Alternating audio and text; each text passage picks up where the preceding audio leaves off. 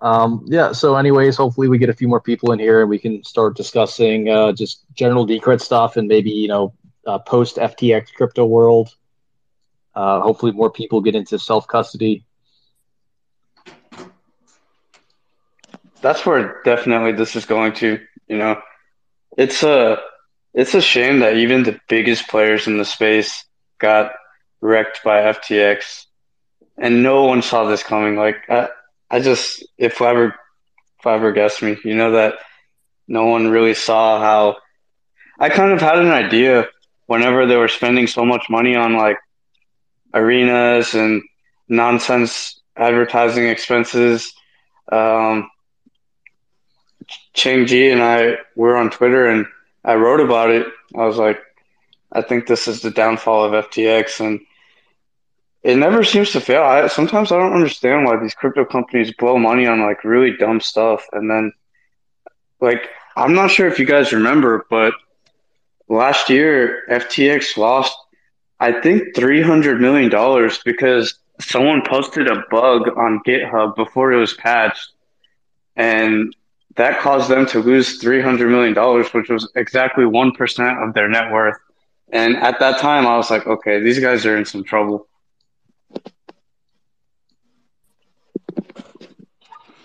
Well, I wouldn't say that nobody really saw, saw that coming because there have been reports, there have been investigations. You know, people posted about um, SBF like a month before that happened. And I suppose some exchanges, like this is not new for exchanges to, to kind of flex their wealth in order to get more and more brand recognition. It's just it's just that you know this time it didn't really um, work out for them. I agree. But I think people are going to be very hesitant to use centralized exchanges now. I, I really do think we're seeing a wave of people that are going to be using more decentralized exchanges, whether it be however the spectrum is, you know, but, um, and I think that's a good thing. You know, maybe something bad had to happen for something better to be more widely adopted. I think it was uh, Murad Murad who said uh, this will bring it uh, an end to the bear market quicker than if it hadn't had happened. I think that's a pretty interesting take. Maybe if anything, we'll just see the end of some of these like you know DeFi scams and a rise to more stable assets like or you know hard assets like Bitcoin and Decred and Monero and whatnot you know, I think that macro is still kind of rules this universe a little bit as far as price action goes and, and bear markets. Um, you know, I think it's the elephant in the room. I, I you know, we got uh, the war in Ukraine is is enormous. If it gets any larger, I mean, that's going to affect the entire planet, right? You know, so um, I think that's the driving co- cause of the bear market. And then, of course, inflation is another big thing. People have less money to spend on uh, discretionary uh, uh, stuff, you know. So, you know, things like this are always going to take down uh, and create create you know selling pressure. But again, I think it's macro that really uh, drives that you know drives the whole thing. I basically agree with that. You know, macro is a huge part of it. And plus, during a bear market, everything's always going to go down. I think like it's pretty like a lot of people get um you know really discouraged during these bear markets, but for these two three years, it's like you have to be strong to get through it. You have to have very like a a sense of like, all right, you know, this is it's gonna be tough two years, and I always think that like, hey, try to keep as much cash on the side as you can to just get by, and then two years, three years later, whenever you know we start to see a new bull market, everybody will be much much more happier. Yeah, I mean, you know, I, I think a lot of us overlooked that Bitcoin's run uh, really happened during a bull market for us, right? It was 2011 to let's say 2021, and uh, Bitcoin's rise in that time really uh, was correlated with uh, the the American stock market, and um, and I also think that Decred's price is uh, correlated to you know the broader market in at least in crypto, right? And that you know, I mean, we, we're all disappointed that Decred has fallen as low as it has, but I think that um, if you connect it to Bitcoin's rise and fall, you know, we see that correlation. Unfortunately, where I'm disappointed, I think we've fallen a lot further than we should have. I, I would have liked to seen us find some accumulation like around 50 60 dollars. Um, you know i i'm not basing that on any particular model but that's where i would have liked to seen us stop. Um, i would like to see some percentages uh, mirror uh, monero's rise and fall. Monero, monero's doing better uh, at least against bitcoin and that's that's where i would like to see us have some strength is uh, uh, in bitcoin. Uh, for our, our price versus bitcoin. Yeah i mean um, what was I going to say? We we had a pretty uh, hard time just because of that consensus vote. Some people, some holders, must have not liked it and uh, probably sold, which resulted in the price going much lower than it it probably should have gone. Uh, it's just one of those things. That, you know, the protocol is adapting. Uh, we wanted to make that treasury change. I, sorry, that block reward change. And uh, I, I think it did have a negative price performance, but in the long run, it, it, it could benefit us but yeah, it definitely does seem like the price went lower than what it really should have done. Well, hey, talking about the block reward, I, have kind of been a little bit vocal, at least I was for a minute, about sending uh, more money to the Treasury or having a higher percentage of the block reward to the Treasury. Anybody uh, on board with that? Does that, that does that resonate with anybody? But if you think about it, there is enough money, right? Uh, we're not spending not even um, basically a small percentage of it so far. We're not spending.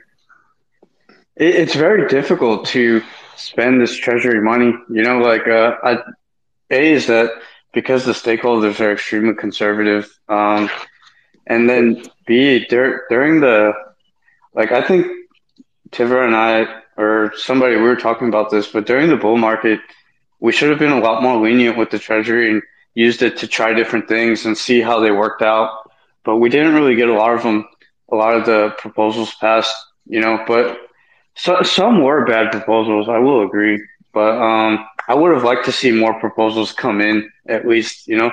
So if some were bad, then at least uh, we had a few good ones that would have came in. But I think everyone would absolutely support a really solid marketing proposal. It's just we didn't really see any, at least in this past bull cycle. I, I can't think of too many, you know, hard hitting marketing proposals that looked really good that got rejected. So the community is definitely open to new ideas. It just has to be reasonable. Um, the one I can think of is uh, uh, what, what, was his name? Dustin uh, Dominic Frisby's proposal for the the documentary. It was really interesting, but yeah, he was asking just a bit too much money, and it would have backfired on us because by, by the time he completed it, it would be the bear market, which is now. Uh, so we probably wouldn't have gotten any recognition. It's all very hard to time because you don't know when the, the, the bull market's going to uh, start, when it's going to end, etc. And you know, another reason why marketing is hard, in my opinion, is that it's a very much try and see approach. At least, at least a lot of the marketing that I've done personally, like you won't really know the results until after you spend the money to try it. A lot of, uh, you know, the proposals that we've seen on Politeia are very much like, okay, I will do this in exchange for this much funding.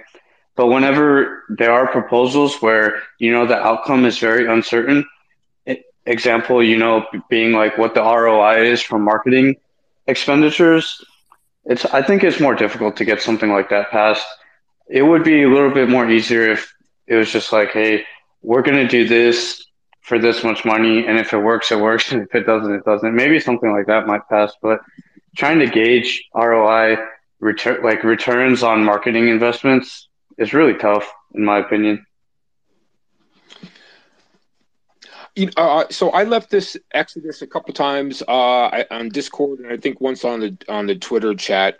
Uh, I'm not sure if you saw it because it was a little bit buried, maybe. Um, if we're not going to hire a firm, uh, to do our marketing. I think we need a, an in-house team, and it's always been in the back of my mind that you would be the fit for the lead in that in-house marketing uh, team.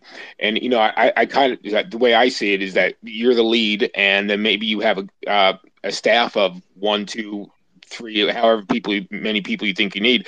And I would support funding that without knowing what the ROI is uh, because we, you know, that's just something that we can't know. But if we had an in-house team that worked on proposals, I would support work. Um, there's somebody working on proposals like, hey, we are going to do um, billboards or movies or whatever it is that we're going to do. Um, and this is what we've been working on. Uh, it's taken us this much time. You know, our rate is X, right? And and then you know we put it up for proposal. I think you should get paid for that work um, and before we even uh, actually pay for the work itself. Well, I think one really great idea that's that's played out pretty well is the Decred magazine proposal, where um, basically other people from outside can come in and write articles and get paid. So it's not just one or two people getting paid, but a collective of people. And it makes Decred look really attractive when you say, "Hey, we have this open project at Treasury. If you want to come in and, and just uh, spend a few hours write an article, you can get paid by our Treasury." So I think that that uh, initiative by uh, Phoenix Green and uh, the Decred magazine, you know, looks really great. Um, unfortunately, you know, the viewership probably isn't there just yet, but we're building out that infrastructure for it. But I think that's kind of the model proposal uh, for marketing, where you, you you just you get funding uh, to to to build something out, and you can bring in lesser people. So uh, again, it's not not just one or two people that are only going to get paid, but what, what can make Decred ultimately attractive is just uh, having it just be this super open protocol. Uh, like to me, uh, like if you're a contractor for Decred, if you're getting paid by the Treasury, it makes you it makes uh I guess other people can comment on this, but it makes it the, the experience like being involved in Decred so much better. And I know Ronnie, you've uh, written articles for Decred magazine. I, I don't know if you want to comment on that or something. Well, so I, I like where you're going with that. First of all, I mean, um, right now I am trying to write a, a request for proposal for marketing um, uh, proposal. Um, so that that kind of fits what you just said, and I do feel pretty empowered being able to uh, submit something to Phoenix and, and have him look it over, and then uh, and then get paid on that. And uh, I, I, so yeah, I I um I agree with you there. That if we're structuring marketing a marketing team, that would be maybe the way to structure it. Yeah. So it's like, what if if you, if you had an open proposal, uh, like, uh, and what if someone who really understood marketing saw the proposal, said, "Hey, I can contribute. I can help market Decred," and you can just bring them in. So back in like um, 2018 or uh, 2018, 2019, we would have these big marketing proposals for like the entire year where they would authorize hundreds of thousands of dollars and this money was primarily used at events, which unfortunately didn't really result in anything. But I think the, the idea behind it of just having a big uh, budget for the year is a lot better and easier than, than having to go in and submit a small proposal for every little thing. I don't know. What, what do you guys think about that? Yeah. I'm, I'm, not saying we need hundreds of thousands of dollars. I'm just saying it would be nice just to have a marketing budget for if someone had a really cool idea, it wouldn't just get, oh, we need a proposal, so we're not going to actually do it because you know submitting a proposal takes time and and whatever. Actually, this was partly uh, the motivation behind one of the proposals that I abandoned. That um, you know, I, I kind of thought that it was important to have a pool of funds that was available um, that would be able to be used and tried on different things without making a proposal each time. Um, yeah, I, I'm all for it.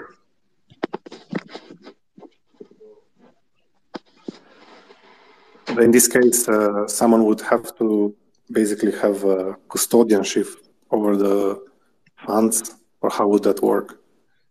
Uh, you, I was actually thinking something kind of technical like multi-sig. Oh, I see. I see. You could just have a maximum billable budget on uh, on Politeia that you could have, and you could just have people on the contractor management system just make sure the billing is in line, uh, so people aren't just going crazy with billing, and, and that that every, so on, on on the contractor management system, every time you bill, there's a line item you bill against, so it's very clear how many hours you spent towards that item. Uh, so it's it's a very uh, specific system. It's it, you know it, it's pretty difficult to game it. Also, this would use the contractor system to pay for everything. Well, I mean, yeah. Like, yeah. That's the beauty of the system. We already have that infrastructure for all that to work. Like, if you look at Decred Magazine, they they use a contractor management system. They don't just give Phoenix a bunch of money, then he individually pays everyone. At least I don't think. That's right. That's right. That's right. That's how it. That's how it works. That's that's how it could work for marketing too. I'm sure. Yes. Um, mm-hmm. Going back to just going back a little bit to uh, FTX, I just wanted to say that I think uh, it's much better that it happened now, because I think FTX was hoping to make it work until the next bull market, and they were hoping that once the bull market comes back, nobody nobody will notice what they're doing and I think it's maybe even possible. It's it, it's true, and um, so that's why I think it's good that it happened now, and uh, and I think the narrative now is possible. It will go back to more what was what the crypto narrative was in 2013, 14, 15. So, right. uh, so the, the question so is, how do we capitalize on that narrative shift? Exactly. You know? So it will be about cryptocurrencies again, not not about the so-called crypto industry. So this industry right. thing is dying, I think, actually. So you know, I'm uh, still very bullish on like true cryptocurrencies. Like, you know, as as we're saying, like um the the three that I, I originally really loved, like I still do, is uh Bitcoin, Monero, and Decred. And those three have like such a such like a they they cooperate very well alongside a risk portfolio, but I think that some of my like uh theses around Decred, I feel like they, they'll play out when shit really hits the fan. Like let's just say if um if in the event if there's ever like cloud provider outages, and I think that's a solid risk that um, you know maybe in the next within the next five years we may see widespread outages on cloud providers and stuff like that. We're gonna see like seventy five percent of these crypto projects go down, but the true blockchains that had very strong consensus mechanisms, such as Bitcoin proof of work, such as Monero, you know, proof of work RandomX, and then Decred, is uh, you know proof of work and proof of stake hybrid. I really think that these blockchains are the ones that will survive. A lot of these chains that like other chains that Ethereum and things like that, let's just say they rely so heavily on cloud architecture. I'm kind of bearish on that in the event if something systemic happens like cloud provider outages. Oh, that's a very interesting perspective. Yeah, it's true. So anyway, I think we'll go back to the roots, like you're saying. The roots are we're talking about cryptocurrencies, not a not an industry, but uh, about sovereignty and self custody, and um, and now uh, the, the, chance is to uh, basically uh, tell people about our DEX. That's one thing, and about other dexes. But since uh, many of us are Decred people here, I mentioned the Decred DEX but it, because it's special also because it has native Bitcoin, and I think that's a that's a rarity if I'm not mistaken. Maybe there is just one other DEX that has also native Bitcoin. Uh, so there is a plethora of uh, Ethereum dexes, but uh, this one is pretty uh, unique. If do look at the, sorry, yes.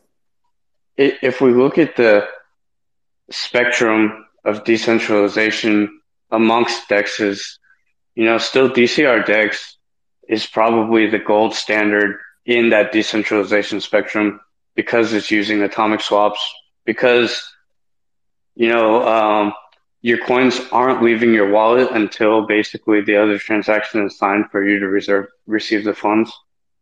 And exactly. and, and you know, I, I think that for people that absolutely need that level of security or that level of decentralization, there's still nothing that beats atomic swaps. But I think one of the things is is that many of the users probably don't need that level of uh, decentralization, and they would probably trade off a little bit of usability and and ease, I guess, in order to facilitate still amongst that spectrum. Yeah, the DEX oh, yeah, is, is shaping up really well. And by the way, for those who don't know, there is a Dogecoin Bitcoin pair on the DEX that uh, the market just went live. So people are trading that now, which is really cool.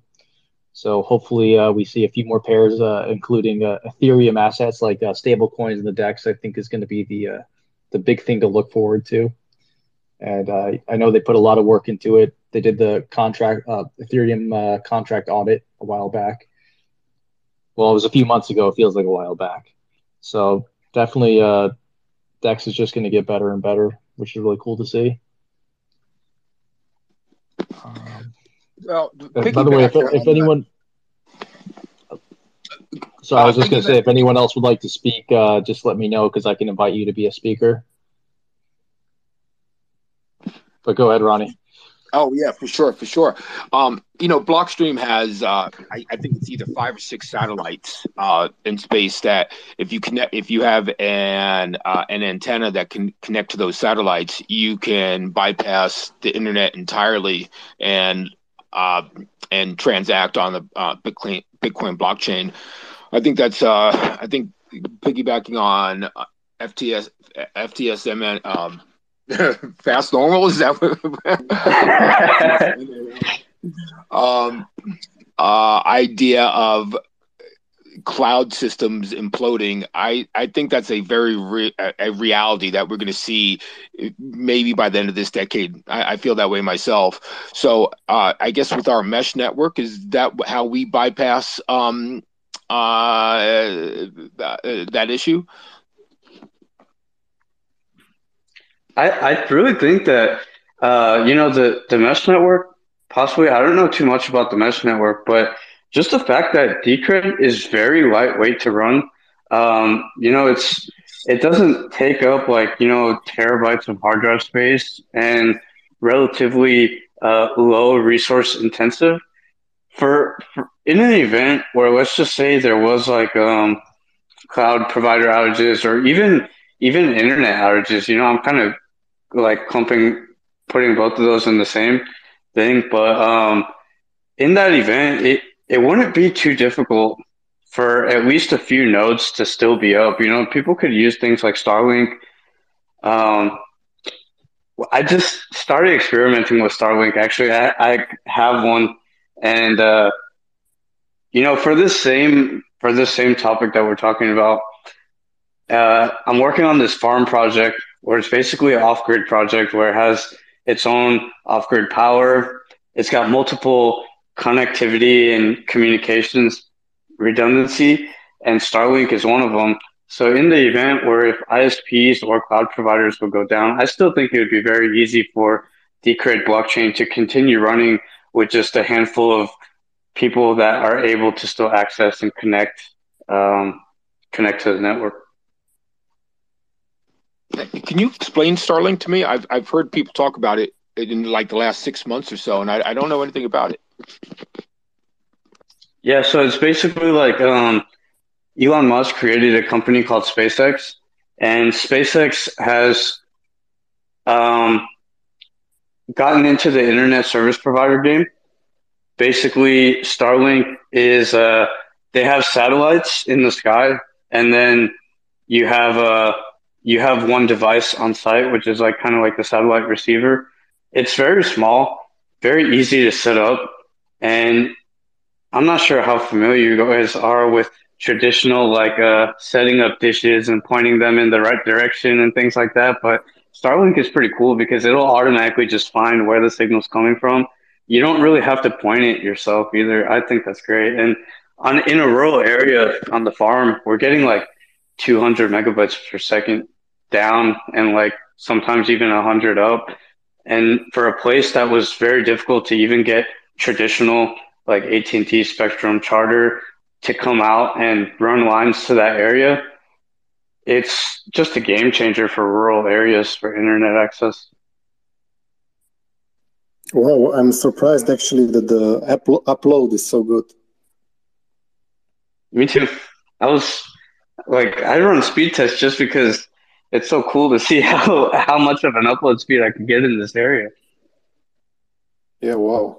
I mean, I would expect download to be good, but upload, wow, I had no idea. Well, I'm glad I asked. I uh, I, I just pulled it up on the internet myself. Um, I, I, I so I think, uh, uh, yeah, I mean, this this how to make uh, everything more anti-fragile by, like you said, if cloud uh, cloud infrastructure goes down, this is really good long-term thinking. Um, it's really interesting. Uh, one thing I wanted to mention about the DEX is basically, I think the the possibility to basically protect yourself against these price fluctuations with stable coins again when um, without using a CEX uh, without using a, a, centralized exchange i think it's um, it's really important i mean for those of us who are really paranoid about centralized exchanges but at the same time there is no way to protect yourself against these massive fluctuations so that would be really a big one for me personally. So I'm really looking forward to uh, stable coins on the DEX. By the way, uh, uh, FST, if I may ask, uh, did that? How, how, are things with the Thorchain integration? Is that still live? I mean, is still leading that project? Um, I don't think so. I, I don't think it's going to happen. Um, the the priorities on um, Thorchain are a little bit different. They're really trying to integrate with uh, the most largest economic cryptos and trying to prioritize those first. Um, I I'm kind of I, I really don't think right at this time they're going to prioritize um, integrations that have you know smaller market caps or um, things like something like kind of like the Decred project. I think that they're trying to really add like the top 10, top 20 coins, and then implement their DEX aggregator feature amongst that to really cater to majority of the cryptos. But I mean, if like out of all the integrations, the UTXO integrations are probably the simplest and easiest from a security standpoint as well. But right now, um, that's not something that's currently being worked on right now. Oh, okay, okay but I guess it's in the um, basically it's in the queue, no, in the pipeline for later, maybe. Possibly, I think that somebody else would probably have to pick up pick it up where it left off. Um, oh, okay, I see, I see.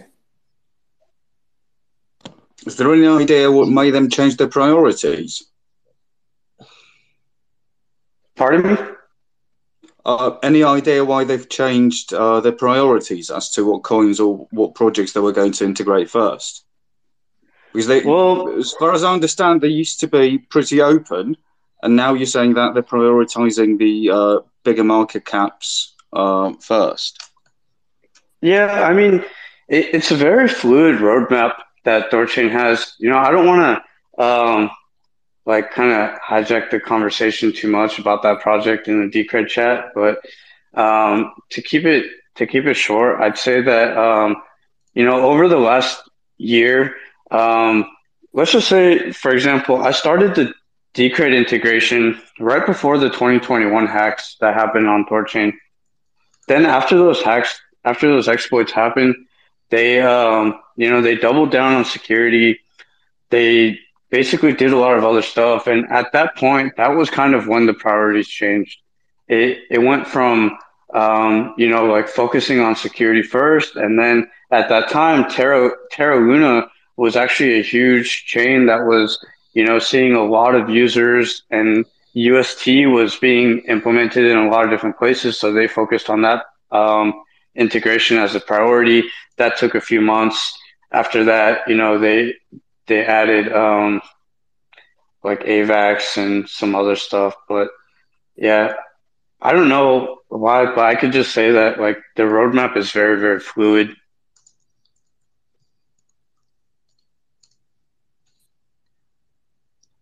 So, did you guys want to discuss maybe the uh, Decred being used uh, by the Brazilian presidential candidate uh, to timestamp his government plans um, on the blockchain basically in order to fight fake news and uh, basically uh, fraudulent information. Uh, have any of you guys checked that out on uh, the, the timestamp.decred.org? I've heard a lot about it. Honestly, it's it's great that we're seeing such a political, um, like you know, people of political nature using the Decred blockchain. I, I think that's wonderful. Yeah, and and this guy wasn't a nobody. He won the election, so he's the president of Brazil.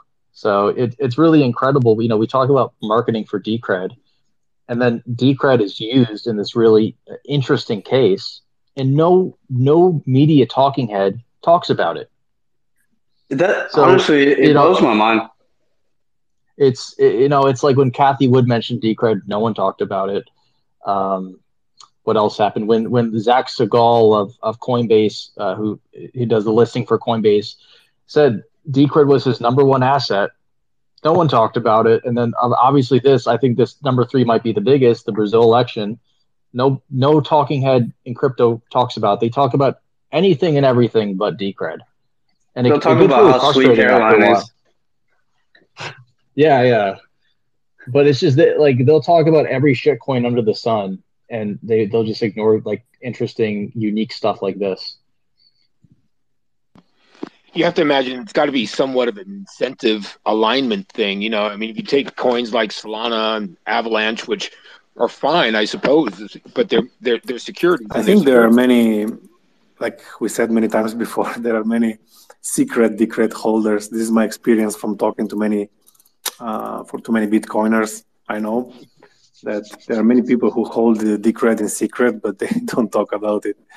Um, that's an, one aspect. Basically, you have all these Bitcoiners that already know about Decred, already know it's good, but they don't want to talk about it. They just probably hold it and that's it, and don't, don't even speak about them, them holding it.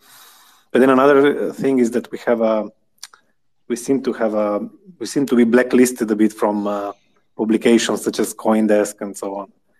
Um, otherwise, I mean, this thing about the about the Brazilian candidate who became a president should be mentioned. I think at least uh, in one of these crypto publications. It's too weird that it, it wasn't. One of the talking points for um, whenever I originally invested in Decred, I, I think fair distribution of the DCR token is such an underrated aspect and to to tie that in with this topic of media coverage, I really think it has a lot to do with the fact that Decred doesn't have a lot of VC venture capital groups that are publicly putting Decred onto their shoulder. And the reason why I think a lot of these other coins get so much media attention is let's just use, for example, Coindesk, which is uh, Digital Currency Group's uh, company, one of their portfolio companies. DCG is invested in so many different parts of the space, whereas they have a financial incentive to basically, like, let's just say they make an investment in, I don't know, um, Solana, for example. Then they also have an incentive to push Solana news onto Coindesk. I think one of the reasons why Decred doesn't get that coverage is because there's not a lot of VCs invested, and there's nobody to really pull those strings to get these types of media coverages listed. And you know, I don't think it's a bad thing. Like, yeah, it kind of sucks that Decred doesn't get the media attention that it deserves, but to the point where Decred has a very fair distribution of tokens, I think that that's more important than having lots of like VCs in the coin where they don't even provide anything much value at all. So I agree with that, uh, except that at yeah, that's point... true about value, but um, they do open doors uh, to to the media. It seems right. I yeah, mean, the I mean, projects that are think... VC backed seem seem to get a lot of uh, media ex- exposure now. Um, yeah, I but mean, uh, you know, I agree. In the long term, this is not a uh, because most of us who are into Decred are, are for the fundamentals, so um, it's not a priority to us. But at the same time, I guess all of us want more people in, right, more to attract more people. So um, maybe we should go back to that um, discussion about um, about marketing. Uh, if you guys uh, want to talk about that more. Um, yeah, that's that's the thing. Like the VC thing is, I think, the glue that ties all of it together. Because going back to marketing, I wanted to ask what you guys would think a successful marketing campaign would look like. What, what would what would be the uh, you know key indicators of, of potential success? Because you know, if we define success by you know whatever metrics we see uh, from you know other projects and other other coins, you know, uh, we might be working ourselves into a corner. Because I suppose if there's a project backed by a VC, um, their marketing budget might be much bigger than you know what what we've got in the treasury like altogether, right? You know, they they basically will pump their coins because they get them very very cheaply. You know, they don't stay, um, you know, in those projects for for too long. They cash out. They've made their money. They move on to onto the next one, right? So it's it's a very clear calculation for for them, and that's the reason why, you know, like you know, like these days. like going back to to the point about um, cloud services going down, we know from experience you don't need to have a working blockchain like for example solana it's it's failed and it's been shut down how many times and um, it's still kind of in, in you know in, in the public's eye so yeah you, you, don't even need a working blockchain these days as long as you've got um, vc backing very true. I agree. Yeah. So to, to, or to answer Luna your question, on, right? sorry. To, to answer your question on what a, a, successful marketing campaign would look like, to me, uh, really just growing the community, having more people talking about Decred, having a greater network effect, because something that's something we really lack. We just there's just not enough people talking about promoting Decred, um, and obviously um, a successful marketing campaign would result in price increase, which is pretty obvious. Um, and ultimately, what we want is we want more people becoming stakeholders. We want people buying Decred and then staking it and participating in the stakeholder ecosystem by voting on proposals, um, by mixing their Decred, uh, voting on treasury spends, uh, and getting that block reward. So that that's ultimately what that's the metric that matters is on some level, yes, the price increase matters. It's it's kind of a, a difficult topic because it depends on whether you're in the bear market or bull market. Because it's what if you did some marketing initiative right at the beginning of a, a bull market? It's easy to say, oh, it was because of this marketing. And I think we, we I, I know Tivra, you can maybe speak on this. We we had some past marketers who were working for Decred in early 2017, and they kind of took credit for the uh, price increase, but really it was like it's just how the market was in 2017. There was a huge bull run. Everything did well. Referring yeah, I, I, agree. I, I, think I think all of those characteristics are, um, you know, we can all agree with them. But um, the thing I want to know is whether whether we think it's, you know, like, like these effects, these results are achievable on on, on on a fraction of our of our treasury compared to, like I said before, um, you know, the type of marketing success we see other other projects achieve. Well, that's where you know when you say a fraction of yeah, I think the key I think that's really would be to do it in a, in another way, right? So instead of doing it, uh, let's say top down, uh, from the top, reaching these big media outlets, it would be to, to go from the bottom, not so to make it grassroots. Um, so to have, you know, now it will sound a bit, little bit controversial, but basically, you know how XRP has their XRP army, right?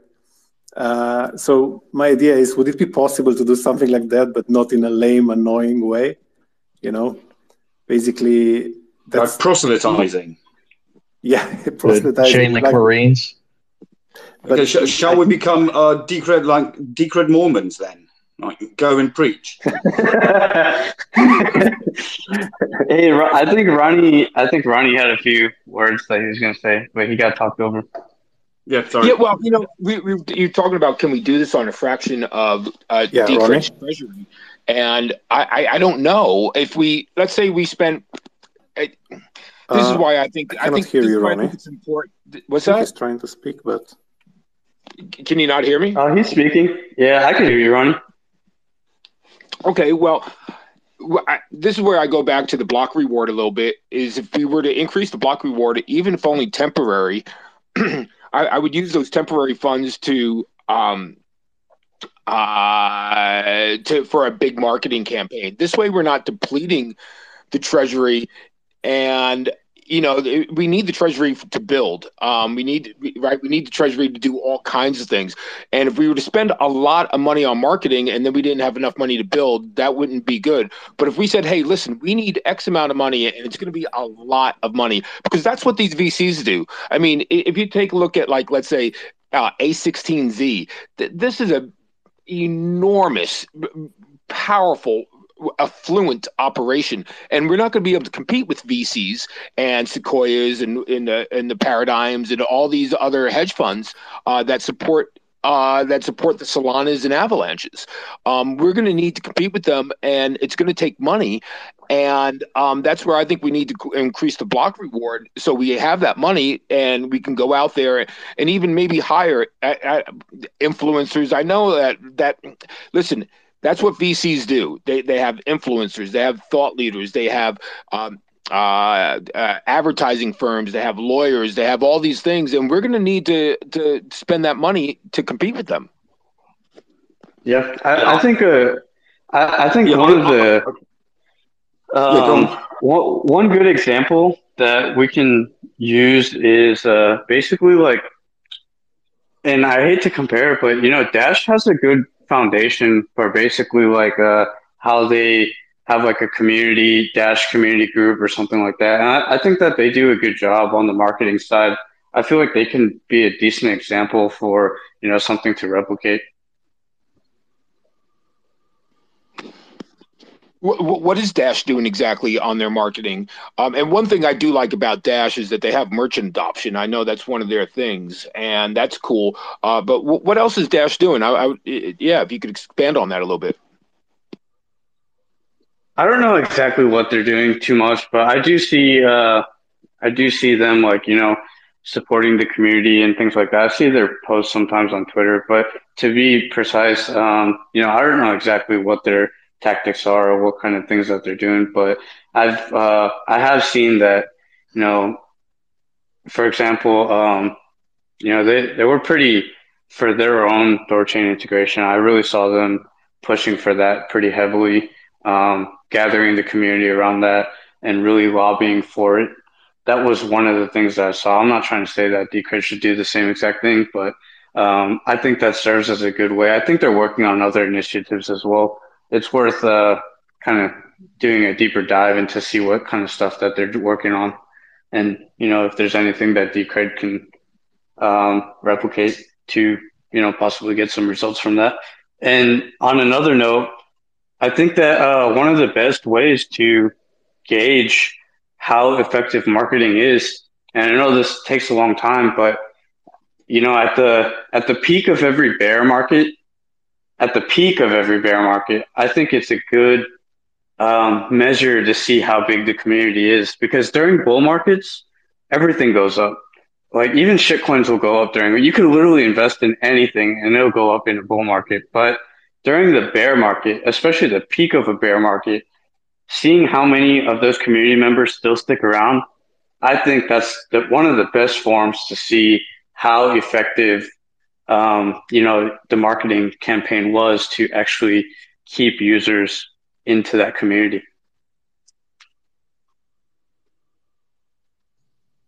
Yeah, I would. I would love to hear maybe more about Dash's marketing. Uh, maybe we can um, just uh, you know do some research on what other projects do. I think Ronnie was right in that. I think what's probably most effective is um, having these influencers, these you know co- in- crypto influencers, talk about Decred. But of course, as we know, getting them to talk about it is going to require I don't know how much money.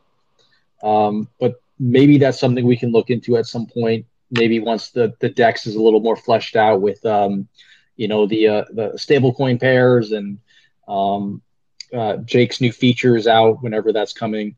Uh, maybe that's something we should look into. Maybe we're going to have to, you know, put our pride aside and say, hey, we're, we need the help of uh, of these influencers, and we might have to pay them some decred. So um, I've, that's something that the you know the community is going to have to explore at some point. Yeah, just I, I, I, I, would hate to disagree, but I I must. Uh, I I think that you know um, if we don't have a VC marketing budget, I don't think we should be using those same methods. We're just we're not going to beat them at their game. So if anything, I would be uh, much more in favour of a of a bottom up approach. And uh, the, the, thing the that I meant the... about evaluating like key key metrics, uh, like maybe I didn't I didn't phrase it um, well enough. I was more interested in, in in trying to find some some ways of maybe evaluating, um, you know, like the potential of, of a of a marketing proposal, like you, before it happens, like not not like a post mortem, like throwing money at, you know, whatever and see see what sticks because you know that's that's going to be hugely hugely wasteful.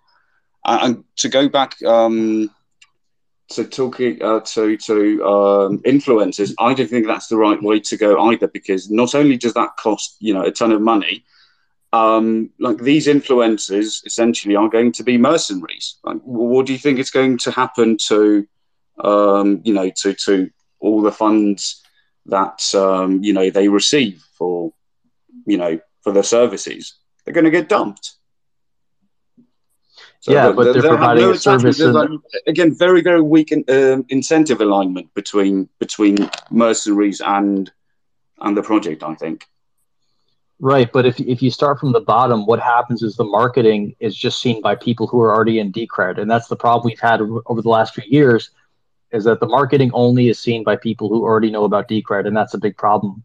What we need is people who have never heard of Decred to learn about it, and one way to do that is to yeah i don't like the influencers. I don't follow them. Um, but i i do think that if they did talk about decred some of these bigger channels we'd absolutely get people who had never heard of decred to maybe check it out. And i think that's that's what we need more than anything. Yeah i, I absolutely agree. I you know i think you're right. Uh, but I, I just wonder if there is some kind of a like some space in between like going in between just um, you know, the already existing community members and and people who have who've like never really heard um, of the project. Like, you know, is there any middle ground that we could we could yeah. try to to like you know expand to first? I, I yeah, think totally. there is. I, I think one of the topics that is going to get much more important is uh, is the privacy debate. You know, and I like I really think that Decred has a lot of room to shine here because it's not. Um, it has privacy, but it's also transparent at the same time. So I feel like it it plays a unique role in that in that thing. But where I see uh, where I see crypto going in the next two to three years, it's going to become very very segregated amongst crypto that is uh, regfi, like regulated crypto that uh, you know, that blockchain analysis companies deem as acceptable coins. I think that the fungibility topic is going to become very well, very big as well. And at the end of the day, you know, Decred is not, um, you know, Decred is traceable and things like that, but it's got very, very good built-in privacy um, features as well that through the staking mechanism can provide fungibility for the coin. I really think that these are things that um, y- you can never go wrong with advertising and marketing the basics. You know, the the fair fair distribution, the fact that you know the the coin has privacy features, and um, you know it has a DEX and things like that. I know that we we kind of advertise this a lot, but I agree to uh, Exodus's point that you know we we kind of do have an echo chamber, and if we were to advertise the basics to people outside of the you know outside of the echo chamber i think that we'd see pretty good pretty good uh, results from it because at the end of the day, the, the features that this project have are, are, are really unique and you rarely see coins that have a such a fair distribution to where it's not like oh like a VC owns 80% of the tokens, you know? Yeah, I've attended crypto meetups, and when I tell people about Decred, they think it sounds awesome. It's just they've never heard of it. Um, so it, it really is a matter of just getting the uh, the word out there. Um, again, the people who have who haven't heard of it, uh, the the bubble, the echo chamber is real, and it's it's kind of been that way for a few years now, unfortunately. Um, obviously, at one point we we did really try with marketing with events and uh, Ditto, Ditto PR, which you know uh, left a sour taste in all our mouths to to pursue any uh, bigger form of marketing. But it's something we you know. It, you know, it's something that that that should be considered again in the future. I think. But uh, speaking of Ditto, uh, they were a, a PR firm, firm, right? So isn't there a difference between like doing public relations and marketing? Like, it's not exactly so- the so same PR thing. Yeah, they made they made it clear at like very late in their proposal cycle that PR is not marketing. PR is just public relations, uh, talking with you know news outlets about stuff. So yeah, I mean, I guess on some level it, it can be considered marketing, but it's not marketing in the, the purest of senses. if you think about that for a minute, Decred has never been marketed. And if we were to market, we might find some traction.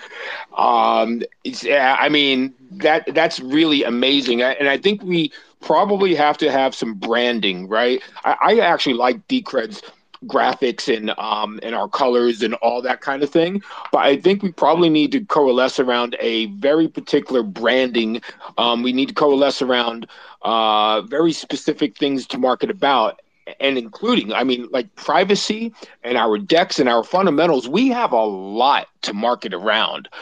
So if we can ever get around to branding and marketing, uh, that's when PR will have something to give to these news outlets um, to talk about. You know, we might not have as much to talk about because we don't have any real branding or marketing behind it. You know, we can talk about fundamentals, but fundamentals is um, not very sexy unless you put a nice, beautiful, you know, uh, coat on it. You know, or you know, you dress it up. You got you got to dress this up, and that's what marketing is.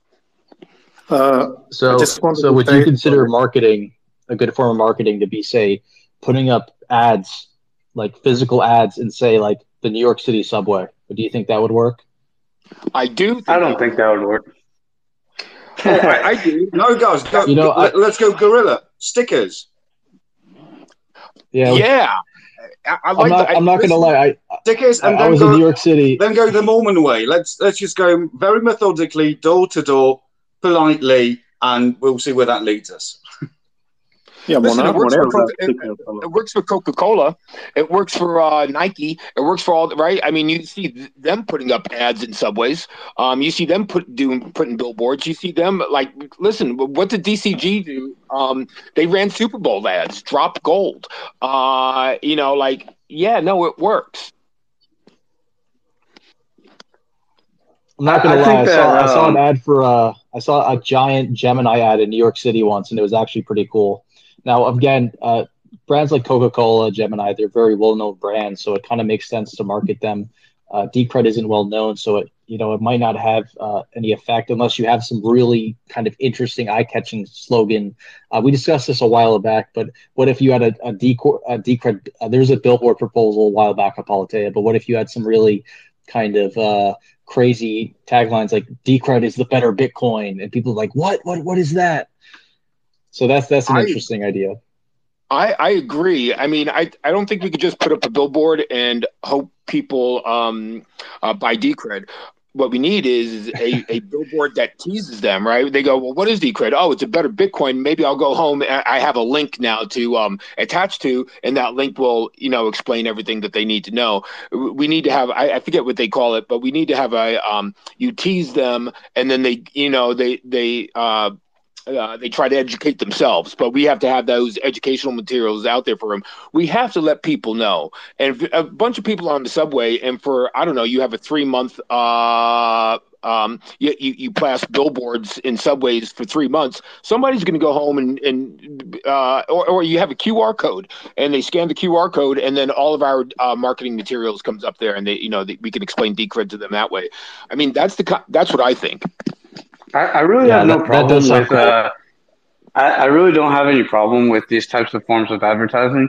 I, I really just think that it might not be the most efficient way to use capital. I'll give one example is that, you know, about a couple months ago, there was, um, there was a brochure flying around on Twitter of basically how much, um, prominent crypto YouTube channels are charging to do a video on a topic.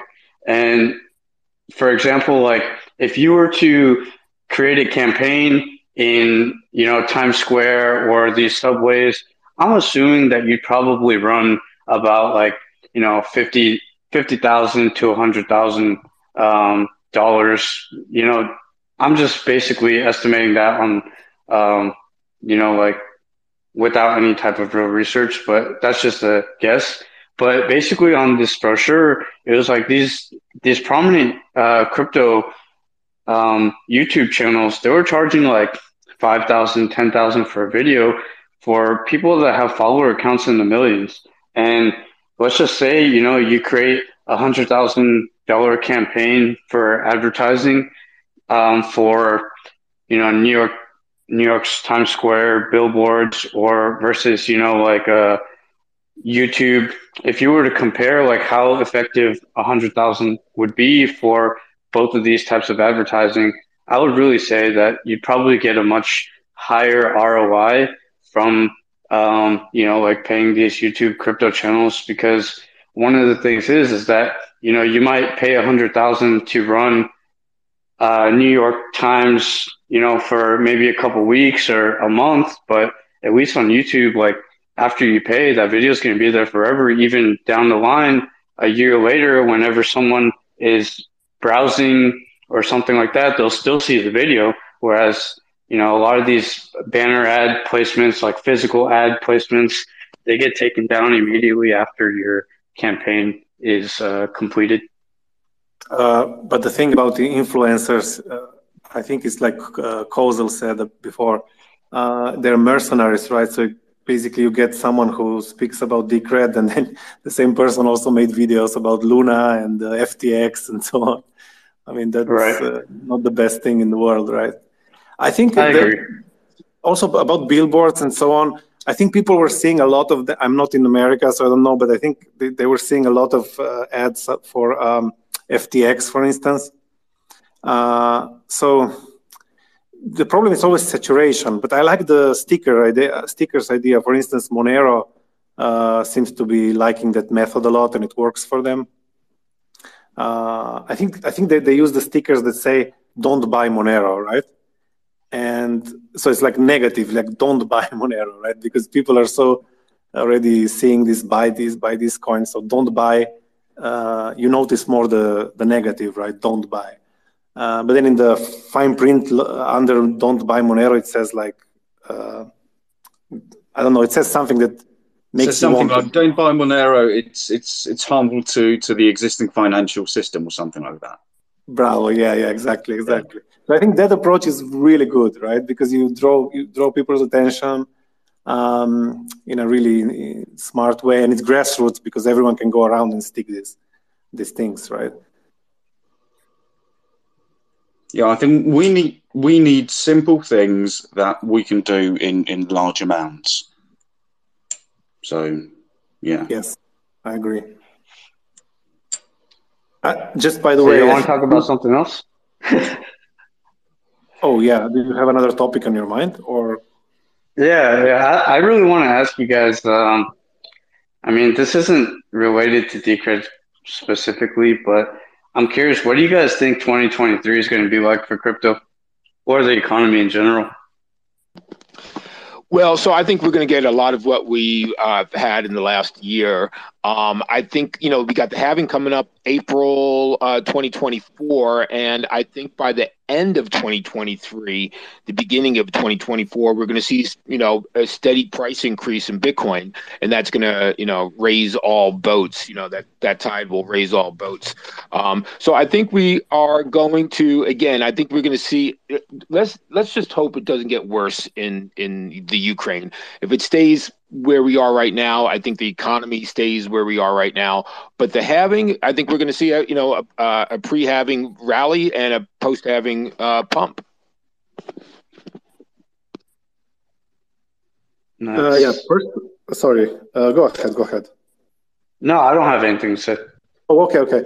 So basically, I think I'm a little bit more optimistic than uh, than uh, the average. Uh, um, no, I, I, don't know actually what's the average uh, consensus right now, but I think I'm slightly more optimistic than what I see mostly on Twitter. Um, except, for instance, like uh, I saw Murad and uh, Chris Burniske are also Chris Burniske also maybe even more optimistic than me.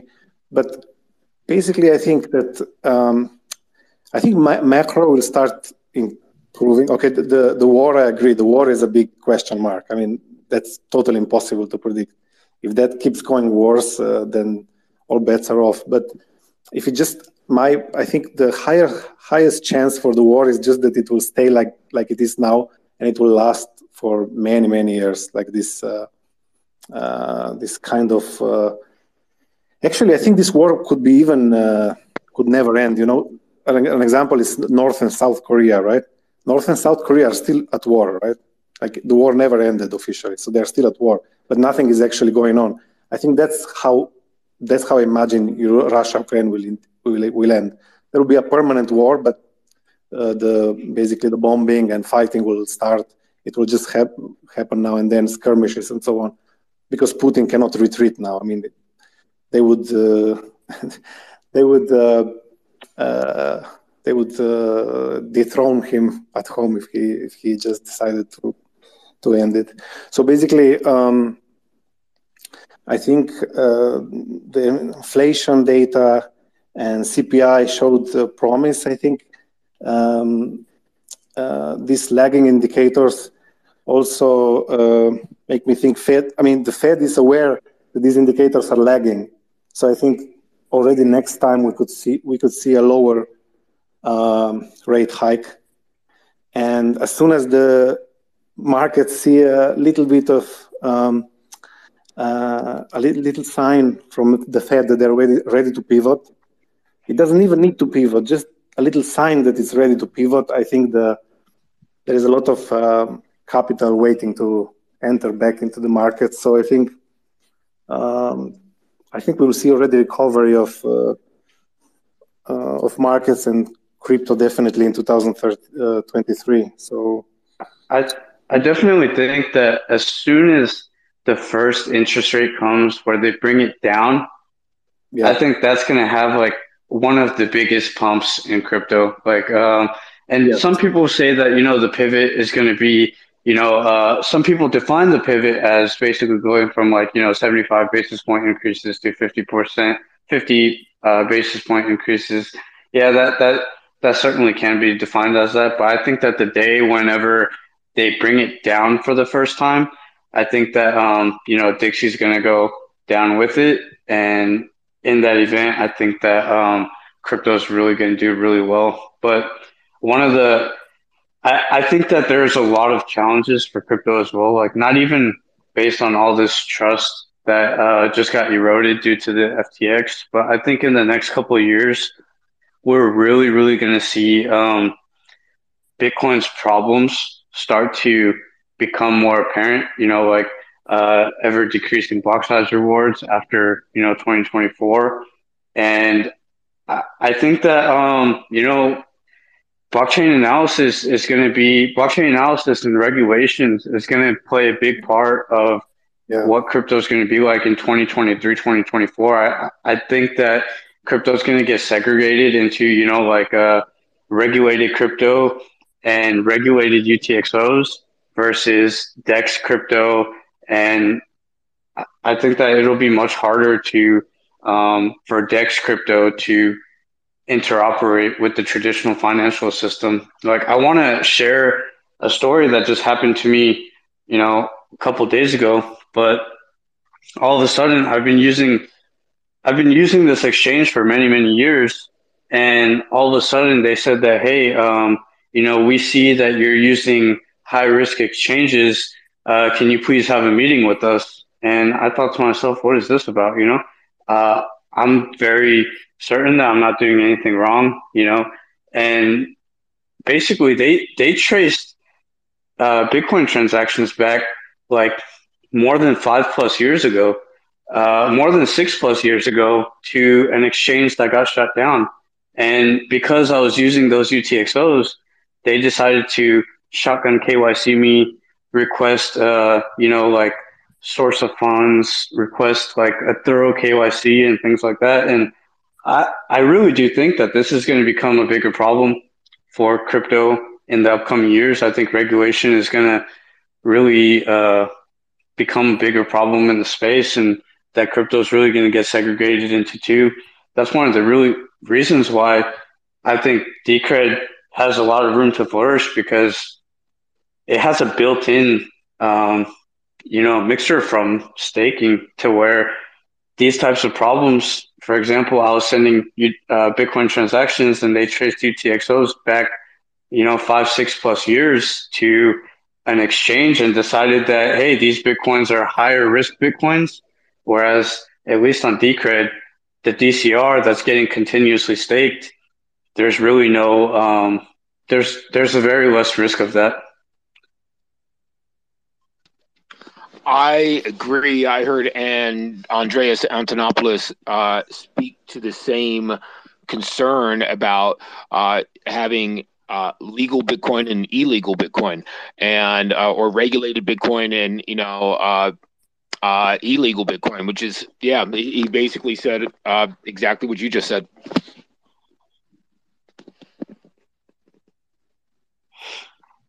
Yeah, I'm a little bearish on uh, on things like this. This is why, like, whenever I tailor my portfolio, I kind of have different risk uh, markets. You know, like um, I love Monero, uh, Bitcoin, obviously the king, and then Ethereum is kind of like, uh, I guess I I kind of call it co-opted crypto because, you know, most of the Ethereum validators are all creating OFAC compliant blocks right now. I think that if, if anything, they would, a lot of these uh, regulated institutions would probably be so quick to drop Bitcoin and just jump onto the Ethereum train. Right. I mean, my, my problem with Ethereum is already the fact that you cannot uh, like the the time when they said that you can unstake it it keeps uh, they keep moving the goalposts now now it's 2024 i think it will be possible to unstake it that's a little weird to me I, I feel bad for people that just stake their ethereum not knowing that they can never unstake it they basically just like time lock their coins for an undefined amount of time yeah basically they enter the like a hex type hex type lock without realizing it I feel like I'm missing something in that whole conversation. I, was like, what do you mean I can't unstake my coins? I, uh, I, I don't. Am I? What am I missing? I don't get that. I don't Wait, hey, did you did you stake your Ethereum? Is is that why you're asking? No, I um, I no, I didn't. But I uh, I, I just I, I I just don't get it. Like you know, I just I just don't get the. What do you mean? Like, what does that mean? I can't unstake my coins, or you don't know when they can be unstaked. Like, what are you talking about? So, so to to explain a little bit better, um, I believe this. Uh, they they did the merge, so they went on. Um, they moved on to, to Ethereum 2.0, but right. um, they conducted it without um, enabling or, or, or, first developing the uh, withdraw feature. So basically, whatever Ethereum you, you would have staked, uh, you, you can't unstake it. And initially, I think the timeline was something on the order of maybe like half a year. Right. And they now keep pushing it further and further back. Yeah. So, yeah, this I mean, is a, recipe. If that's not a shitcoin, I don't. If that's not a shitcoin, I don't know what is. you can still kind of, I mean, you cannot really unstake it, but you can still get the ST ETH, right? Uh, basically, like some um, similar to wrapped Ethereum, kind of. And then you can sell it's like those. wrapped stake Ethereum. exactly. Yeah. Uh, it's weird. Yeah, I agree. It's so weird. But but uh, I actually know a couple people in real life that staked Ethereum, like with the intent to get block rewards, and then they're like, "Wait, what? I can't unstake." And I thought to myself, like, "Man, like you obviously didn't do your due diligence, did you?" yeah. Okay, guys. Uh, tinfoil hats on. There's been this conspiracy theory going, um, making the rounds, saying that uh, they're doing this on purpose because, um, you know, if they allowed um, people to unstake and withdraw, uh, basically another another FTX like scenario would would follow. What do you make of it? Uh, uh, I think you know someone someone um, said that uh, maybe a, a lot of uh, Ethereum or like state Ethereum um, was either you know stolen in, in the um, FTX hack. And, and by the way, did you um, did you did you see did you see the news uh, about um, the Ethereum being hacked? Yeah, it's being now, sold. it- it- yeah, it's it's now being sold. It's like being sold for like some some wrapped Bitcoin or something like that. Exactly, Yeah. exactly. It's being sold for Bitcoin. But but I think that you're referring to, uh, you know, who has a lot of stake Ethereum? Uh, Alameda Research. So this. Uh, yeah, yeah, yeah. That was it. Yeah. Exactly. They have a huge sta- stash of uh, staked Ethereum. Yeah. So uh, I think that's just so crazy how, like, they just like all the coins on FTX just got robbed, like right after they declared bankruptcy. Like, it just blows my mind that something like that could even happen. That the these media sources aren't even talking about it. They're just basically like defending these two people and not even discussing like the amount of trouble and crime that they brought into the space and they they robbed their users. Like n- these outlets aren't even talking about how they just got robbed their users. They're just talking about oh like you know FTX was badly managed and these two kids were running an exchange and they didn't have experience. Like no like what what is that shit? You know they they literally just rugged an enti- like millions of people maybe. And I, I can't believe the audacity for these media companies to create puff pieces on it. Yeah, yeah, I like the tweet by um, I think Sam Altman tweeted. He said like this week we all became uh, conspiracy theorists because I mean it was so it was almost like you know when um, uh, okay it's a it's a strange comparison but you know when Epstein Epstein was killed in jail uh, I mean that that was so obvious that everyone Allegedly. everyone was a conspiracy. So I think this is.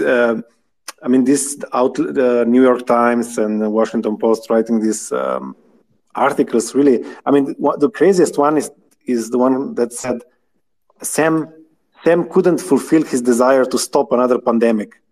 I think that was totally crazy. Like they they didn't talk about the fraud or so on, just the fact that he wanted to donate money to stop the next pandemic. I mean, this is insane, and you can see how far donating to the right people gets you, right? But I think what, one positive externality of, of, of all of this is the following.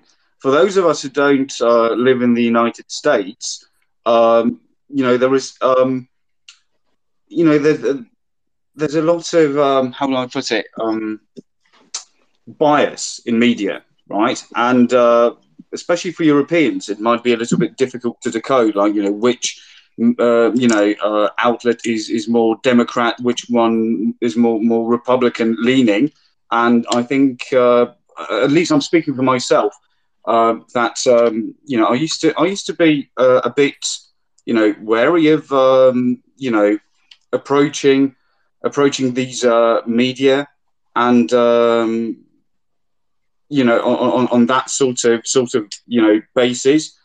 But uh, one thing that it revealed to me, at least this this coverage of FTX, is uh, that um, yeah, basically, uh, like this divide does not does not run.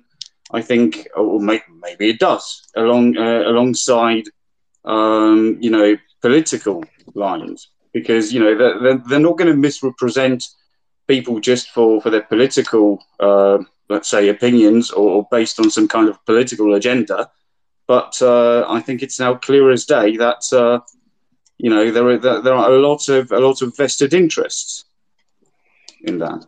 I think it's clear as day as well. I mean, we're talking about not a billion dollars, but upwards of 10 billion 30 billion dollars. And we know a lot of that money was funneled to democrats here in america uh, biden's campaign so on and so forth. Um, you know we, we don't you don't steal 30 billion dollars without there being inside information and political uh, wrangling. So i think it's clear as day as well.